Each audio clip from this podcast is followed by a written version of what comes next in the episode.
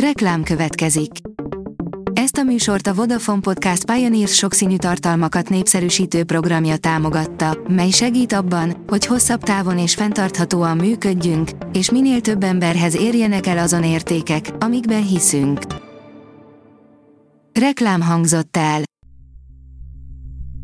Szórakoztató és érdekes lapszemlénkkel jelentkezünk. Alíz vagyok, a hírstart robot hangja. Ma szeptember 4-e, Rozália névnapja van. A Blick oldalon olvasható, hogy Tóth Gabi videóban jelentkezett be, hatalmas mosolyjal az arcán beszélt a fricskáról. Tóth Gabi igencsak nagy örömmel számolt be a közösségi oldalán arról, hogy hamarosan ismét a Fricska tánc együttes társaságában lép fel. A MAFA oldalon olvasható, hogy kivert kutyák, kutyavilág.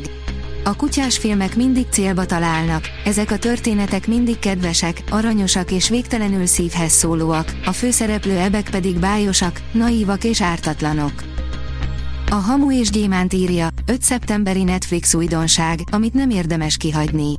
Szinte már-már szerkesztőségi hagyományjá válik, hogy minden hónap elején összeállítjuk az éppen aktuális újdonságokat felsoroló Netflix listánkat. A 24.hu oldalon olvasható, hogy ha jó telemarketingest akarsz, alkalmaz bűnözőt. Nekik ugyanis gyakorlatuk van a tarhálásban és abban, hogy kidumálják magukat a meleg helyzetekből. Ez az alapreceptje a közelmúlt egyik legnagyobb amerikai csalási botrányának, amiről a Telemarketingesek című, kiváló dokusorozat mesél. A Librarius oldalon olvasható, hogy a magyar műhely és köre az avantgárd szellemiségben. Az ellentmondásosan értékelt kassáki életmű több ponton hasonlóságot mutat a magyar műhely szellemiségével. Vidnyánszki Attila, irgalmatlan mennyiségű biberák van Magyarországon, írja a Színház online. Harmadszor rendezi meg prózai formában Katona József Bánkbán című színdarabját Vidnyánszki Attila, amellett, hogy Erkel Ferenc operáját már négyszer állította színpadra. A 2023. szeptember 3-i bemutató előtt a Nemzeti Színház vezérigazgatóját kérdezte az Index oldalán Sümegi Noémi. A magyar rock aranykora és ezrek tombolása töltötte be a ligetet, írja az Origó.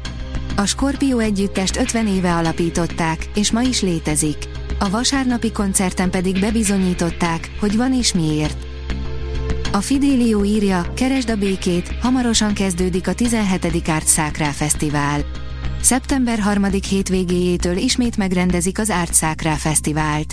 A szakrális művészet ünnepén több mint 400 programmal várják az érdeklődőket, a fesztivál 9 napja során a hazai zenei élet számos kiválósága lép fel. A kultúra.hu írja, öt társulat lép színpadra a Pécsi Nemzetközi Tánc találkozó négy napja alatt. A Pécsi Balett előadásában szíre kerülő Faust, az Elkárhozott című táncdrámán kívül elsősorban a gyerekeket és a családokat várják az öt társulat fellépésével zajló 17. Pécsi Nemzetközi Tánc találkozón szeptember 15-e és 18-a között. A Carson Koma az MVM Dómban ünnepli 5. születésnapját, írja a port.hu. A Carson Koma az elmúlt évek egyik legnagyobb hazai sikersztori a gitárzene fronton. Négy év alatt négy nagy lemezt jelentettek meg, kétszer is megtöltötték a Budapest parkot és szinte nincs olyan hazai fesztivál, ahol ne kérni őket a közönség. Tripla jubileumot ünnepel az Ossian, írja a 061. 2023. szeptember 9-én 65-25-50 címmel ad koncertet az Ossian a Barbanegrában. A Hírstart film, zene és szórakozás híreiből szemléztünk.